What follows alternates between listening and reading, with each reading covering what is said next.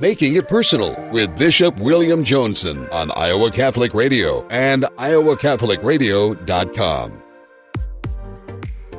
Welcome to Making It Personal with Bishop Joensen. I'm Liam Dale, seminarian with the Diocese of Des Moines, and on today's show, we're visiting with Deacon Ron Myers of Sacred Heart Parish in West Des Moines. Deacon Myers and his wife Tammy are co directors of the Diaconate Formation Program. Today, we'll be talking to Deacon Ron about tomorrow's ordination of six new deacons for the Diocese of Des Moines. But before we get into today's interview, let's find out what's on the bishop's mind. You know, July 15th, I, do they call it the Ides of July like they call it the Ides of March? I don't know.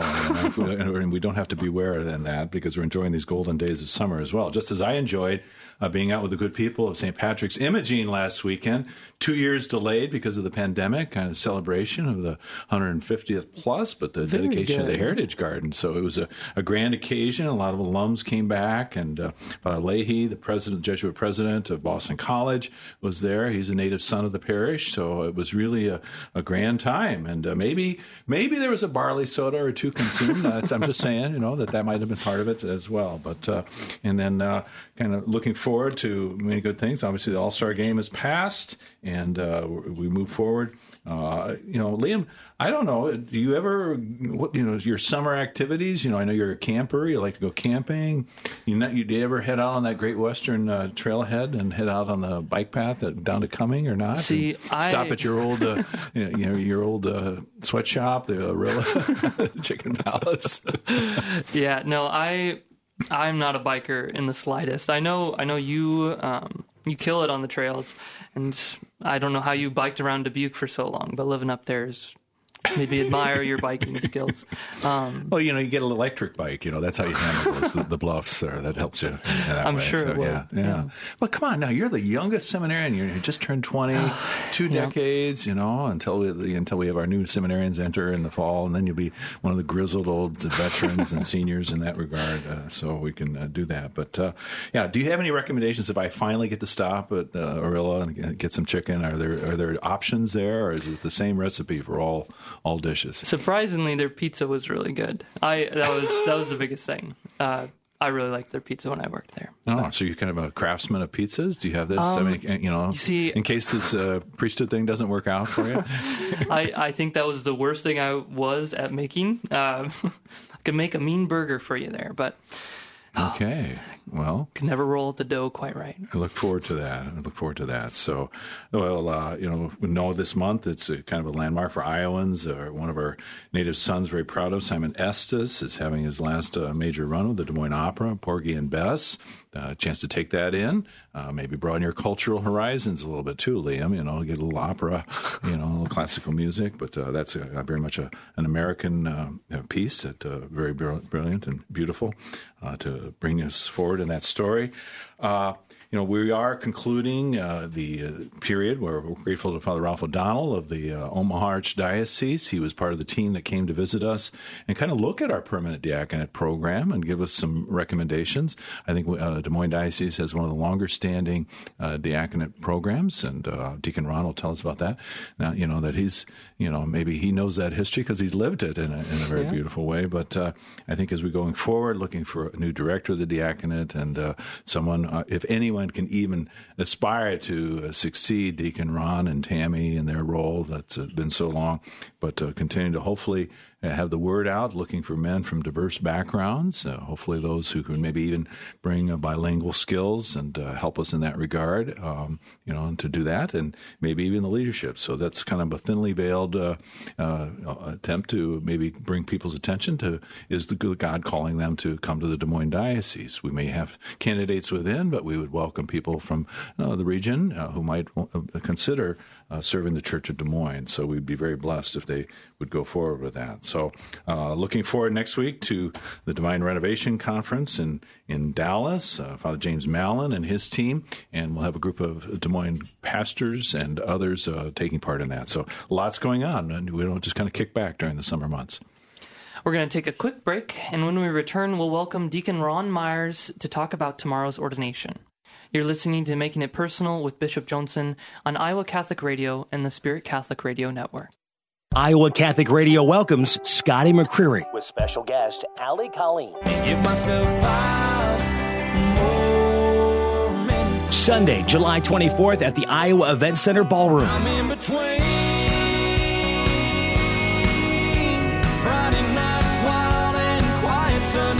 Tickets and information available at celebratecountry.org. Sponsored by Ball Team. St. Vincent de Paul helps so many people. You're right, Zoe. St. Vincent de Paul Executive Director Steve Havemann here. We are serving over 32,000 local residents with food, clothing, furniture, and financial assistance annually. We invite you to learn more about all of our life changing programs that positively impact so many Iowans by simply Googling St. Vincent de Paul of Des Moines. Our mission is to help those in need become self sufficient through education, community connectedness, and unconditional support. Help us help others. Even kids!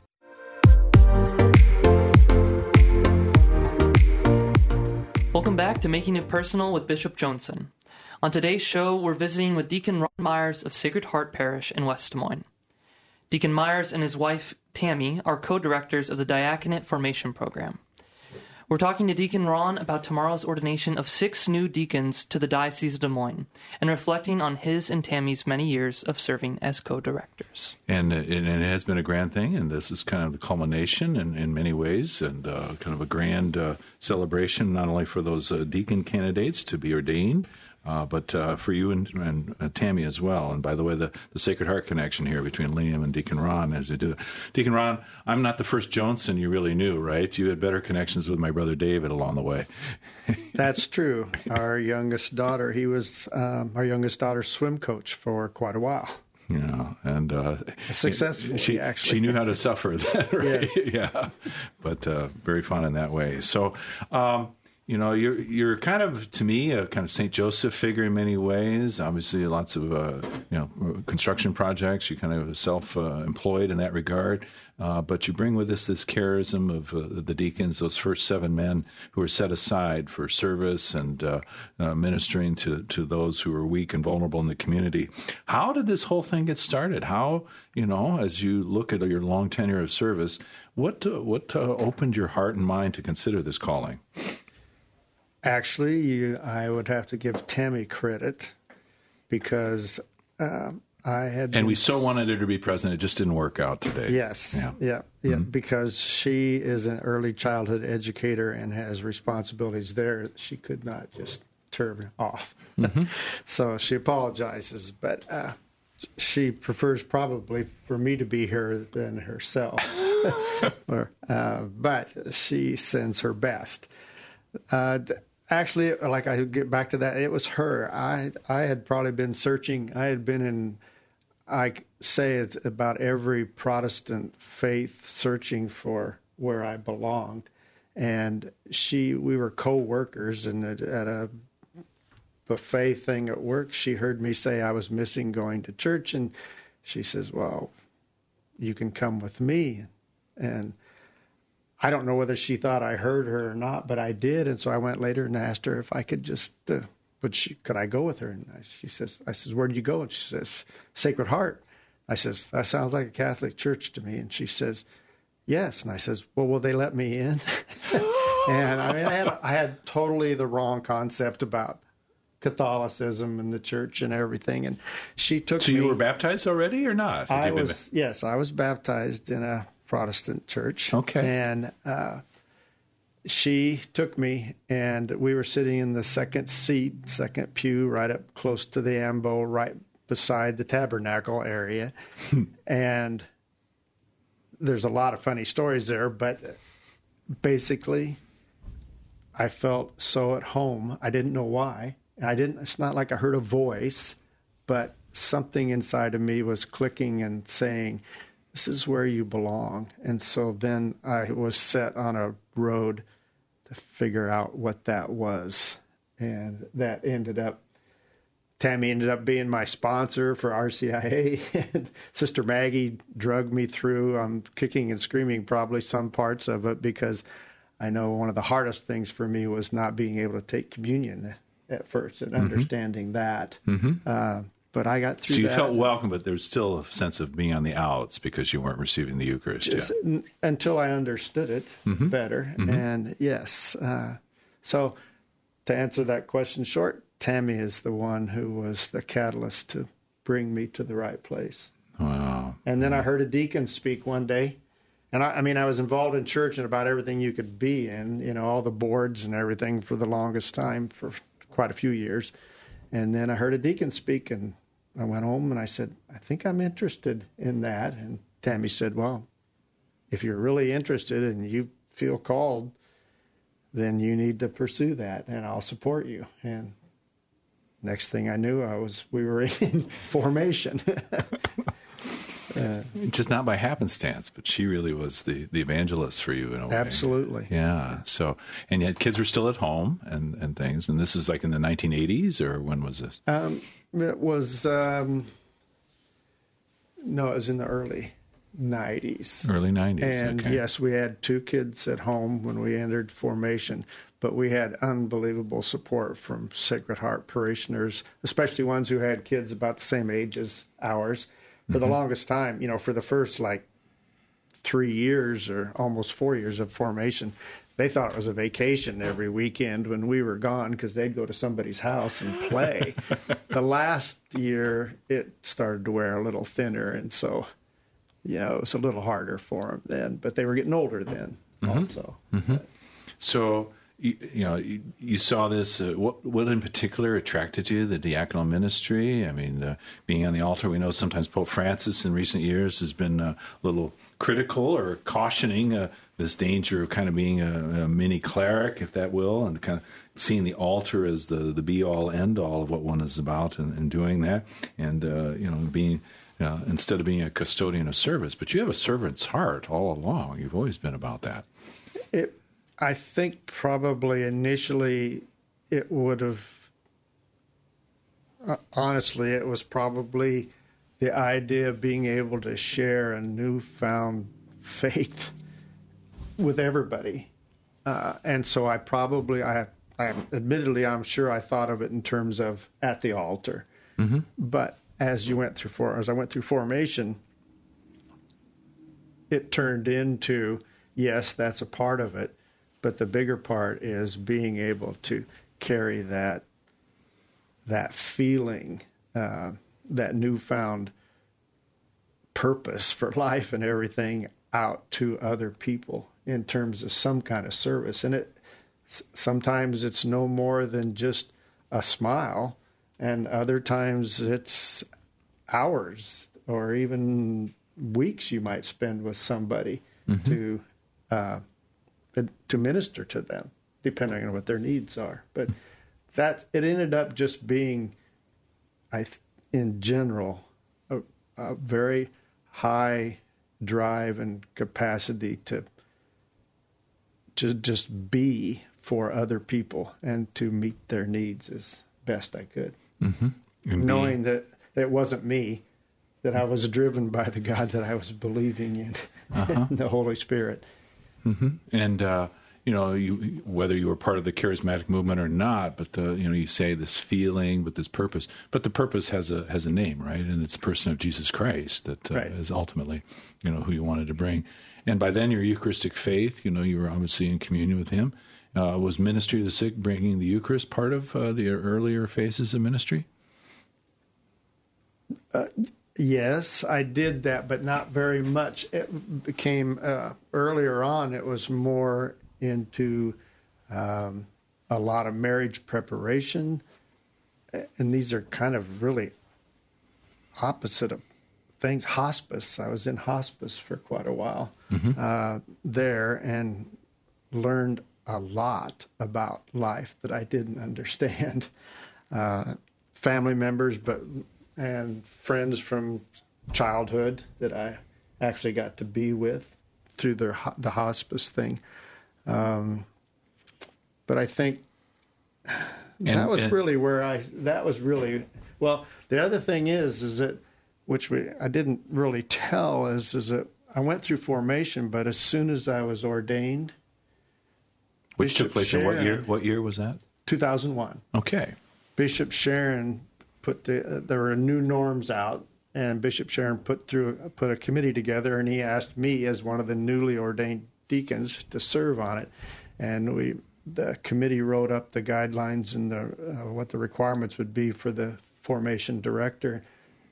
And I took it home and showed it to my wife, Tammy, and she says, Well, this is you. And I said, I know, I'm kind of interested in this. and so I went back to Bishop Charron. And I says, Okay, I got a problem. I'm on, I'm on this committee. I'm also interested in the position. He says, Well, dismiss yourself from the committee and put in an application. And I don't know what the period of time was, but he asked if we would then direct the formation. So I really went from ordination to formation and didn't really have much of a period of time where I was just a deacon at Sacred Heart. I was from the get go a deacon at Sacred Heart and director co-director with Tammy of the formation. Serving process. the diocesan church and not just Yes. the parish, yeah. Yep. Which may not be the way we would ordinarily script these things, you know, that uh, someone would have that opportunity for experience. But hey, when the Lord calls and uh, uh, both uh, Bishop Charron and Tammy's discernment for you Right. and with you in this way. And, uh, uh, you know, as uh, you went through formation, were there things that surprised you? Uh, and talk about the bond with your, your brother deacons in, in the process and the role of the wives in that, because I think this is a, a key piece of this, right? That this can't be a, a solitary thing. It has, even if it's not uh, a joint vocation to diaconate per se. The vocation is of marriage for men who are married. One can be a single man and become a deacon, but but how does that play into uh, the dynamic? It, it it is difficult at the beginning to to actually explain to someone a couple we'll say because that way we can talk about wives support to explain how they're going to change through formation we can use the words and we can give examples but i, I don't think that anybody really uh, grasps what's going to happen to them through that formation process. It's you know it's like four and a half years, depending on where you want to start measuring the application process. But uh, they we do try to emphasize the fact that no matter how faithful they are and faith filled they are at the beginning, if their call and their discernment is genuine, they will change. That's all there is to it. They will change and in a positive way. Mm-hmm. And It's really kind the- of putting out into the deep, isn't it? I Right. mean, you know, whatever Yep. one's level of spirituality and, Yep. and faith commitment. Uh, yes, and the for for the wives portion of that through experience, just ex- knowing what happens and experiencing it ourselves, it's very if the formation process is working, it's very difficult. We feel it's very difficult for the man to be able to he's with his brothers through formation and he's having all these experiences it's not the physical ones it's the emotional ones and the faith filled ones. Those are very personal things and that's very difficult to impart to another person who wasn't there and didn't hear them and doesn't and is not part of that group that that group sensation that you also get. So we've always been and um, the bishops uh, bishop charron bishop pates and yourself have always been supportive of wives going through formation thank goodness and we believe that they should because we want them to marriage is one of our sacraments and it's one of the uh, most sacred of those and we want we don't want anything in formation to um, hinder that or diminish it in any way. So we want them to move as poss- much as possible along in formation. It doesn't mean they're going to form in the same way. It just means that they're going to move along the same uh, growth in faith path, path or journey at the same, and understand that well why it's a they have a better understanding of why each one of them individually are changing, but also why they're changing as a couple too. Mm-hmm, mm-hmm. We find that couples feel like they grow stronger. Their bond is mm-hmm. different and stronger because they're spending a lot of time together, a lot of couple time together, even though they're in a classroom, whatever. There's the travel to conception. There's uh, studying things at night, uh, liturgies of the hours together, praying together, and that kind of thing. So Mm-hmm. it's a it's a major joint effort if they are a couple when they enter into formation. And you know, it's the same spirit, but it has different effects in how it's realized through both of you, both of you. And uh, you know, you think about going off as a you know a spouse to a Christian experience weekend or a profound retreat. There's no way you can capture that coming back and and express that. You know, but the lived uh, accompaniment. I do think that you know, for those who might be listening and might be entertaining this, you know, we're going to continue to strongly encourage, and certainly in the first couple of years of formation. Uh, by that point, we hope it catches fire that uh, whether you know the academic piece figures as prominently, but that they'll continue to walk together on that path, uh, even though recognizing there might be circumstances where it's just either not possible or preferable for for the wife to to do so. But uh, um, you, you've accompanied these men, we're, we're quickly coming up on a break here. Tomorrow, uh, you'll be beaming, I'm sure, as uh, these six uh, men present themselves before the altar at St. Ambrose Cathedral at 11 a.m.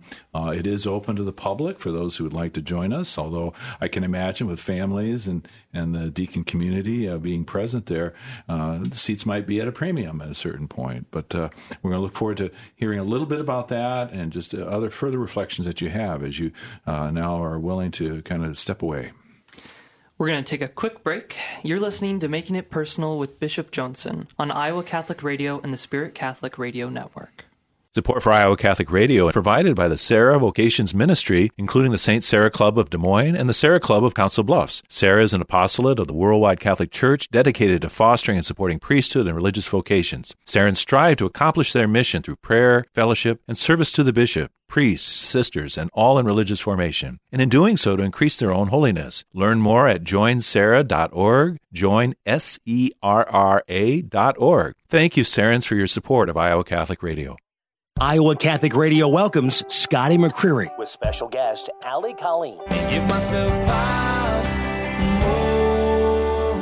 Sunday, July 24th at the Iowa Event Center Ballroom.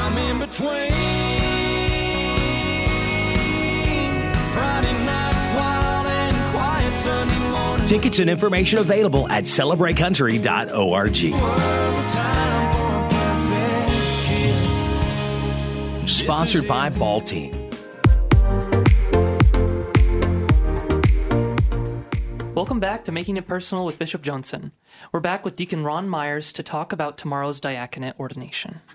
So uh, it's going to be, a, a, as I said before, a grand day, Cathedral, 11 a.m. Uh, the six men who've been in preparation, Dan Dombrowski from St. Francis in West Des Moines and his wife Yvette will be uh, there. We'll mention the spouses' names, Dan Maxey from St. Mary of Nazareth, uh, his wife Kelly, Steve McGee, St. Joseph Des Moines, his wife Vivian, Eric Pugh of St. Joseph Winterset, his spouse uh, Monica, and Oren Strucker, also of St. Francis, and his uh, wife Marilyn, and Steve Tatz of the Basilica of St. John and his wife Lisa. So these men who uh, have been, like you say, for over four and a half years, uh, discerning, preparing, uh, academic formation, thanks to the, the monks and their faculty at uh, Conception Abbey, uh, but also a lot of pastoral and spiritual formation. There's these icons, which are kind of uh, cultivating their, their their ministerial gifts and their ability to reflect on what they're about.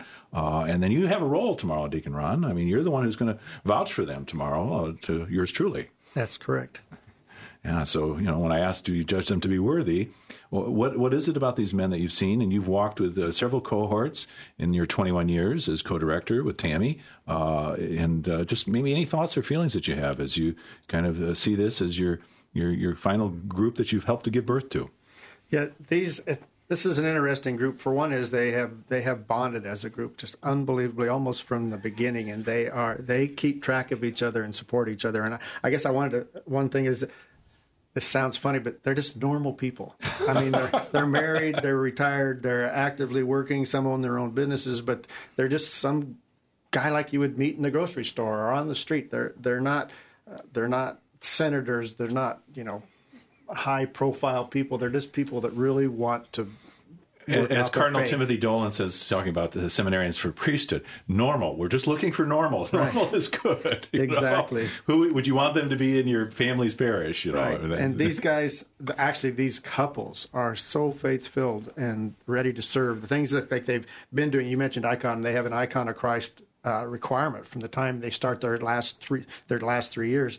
They've been in the prison ministry, and that's not painting an icon or writing an icon, right? That's no, no, no, no. that's, that's just our name for this ministry. They have to come up with a ministry, uh-huh. and uh, they've been in the prisons. They've been feeding the homeless. They have pro life ministry, hospice, spiritual wellness, hospital ministry until it kind of got that one kind of got shot or shut down when COVID came. Mm-hmm. It's now starting to open up a little bit, mm-hmm. but they have been involved in a myriad of things. Some are new and some are rejuvenated ministries, mm-hmm. and then some are ones that are just ongoing that needed more support, and they just dove in there and they're they are serving now. Uh, one of the things that you do look for is, and we've said this, we've said this before during the application process. We're looking for somebody who already is doing diaconia. We're just going to ordain them, but they still need to move through the formation process in order to understand Absolutely. their gifts. That's the discernment, the affirmation by the church of one who already has this disposition, right. has a deacon's heart, if you will. And uh, you know, as in, I think about going to around to different parishes, I certainly see men who are Hispanic who are ready and prime. Yeah. We need, you know, to, to serve our communities, and men who I think we can call forth, whether they've done the Hispanic Leadership Institute or not. So that's going to be a prime focus going forward because I think that's going to be a very natural charism that can build up our, our diocese, you know, in that way. Right.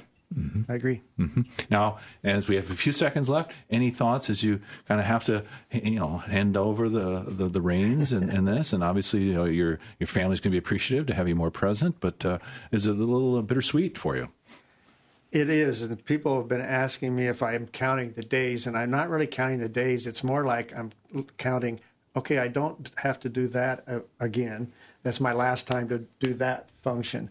But I don't think actually retiring is going to hit me until it happens, mm-hmm. and then I'll have to decide how I'm going to continue to live my faith well, in a different way. I, am sure the Holy Spirit will counsel you well in that regard. Deacon Ron Myers and Tammy, give our love to her and look forward to being with you and uh, continue this way in a different uh, path as you continue to offer your wisdom to the diocese.